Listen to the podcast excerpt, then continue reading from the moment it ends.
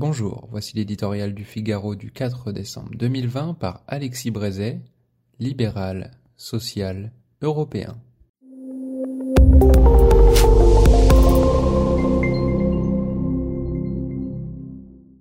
C'était en 1974. Un jeune président en complet veston franchissait à pied, sous les acclamations, le porche de l'Élysée. Sur la France de l'après-guerre, celle de la quatrième République et des barons du gaullisme, il fallait faire souffler en rafale le vent du changement et de la décrispation. À ce surdoué de la politique, les dieux qui commandent au hasard de la naissance avaient tout donné. Une intelligence hors du commun, une élégance altière, le goût de comprendre et le talent d'expliquer, le don de séduire et l'autorité pour commander. Mais aussi le sentiment aigu de son évidente supériorité. Trop aigu peut-être. Sept ans plus tard, le même homme, victime de ses foucades, de la crise économique et de la trahison de son camp, passait, toujours à pied, le même Porsche, mais cette fois sous les sifflets.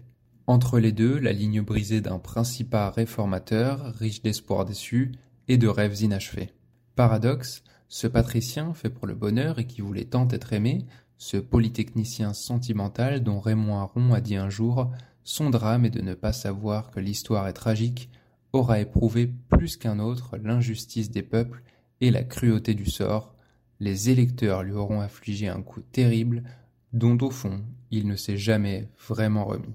Aujourd'hui, pour les jeunes générations, qui évoquent encore ce nom entendu parfois dans la bouche de leurs parents ou de leurs grands-parents Un chuintement suranné dans la voix de quelques imitateurs Une haute silhouette qui prend congé, un rien trop solennel au revoir du générique d'une émission de divertissement Injustice encore, la figure de l'homme d'État qu'il fut sans conteste ne doit pas s'effacer.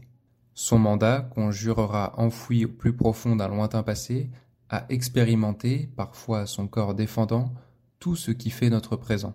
Pour le meilleur et pour le pire, le septennat Giscard reste, depuis un demi-siècle, la matrice de notre modernité. C'est bien simple, on dirait que c'est sous sa démocratie libérale avancée que tout fut inventé.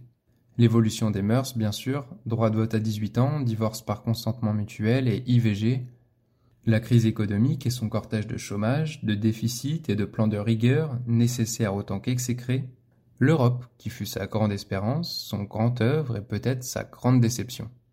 La vague migratoire dont il donna le top départ avec le regroupement familial, avant de dénoncer plus tard, trop tard, l'immigration-invasion la pipolisation de la politique, qui a fait depuis les ravages que l'on sait, la division de la droite, et cette manie qu'elle a de courir après la gauche dans l'espoir, toujours déçu, de mériter ses faveurs, le rêve de rassembler deux Français sur trois, et la volonté de gouverner au centre une nation profondément divisée.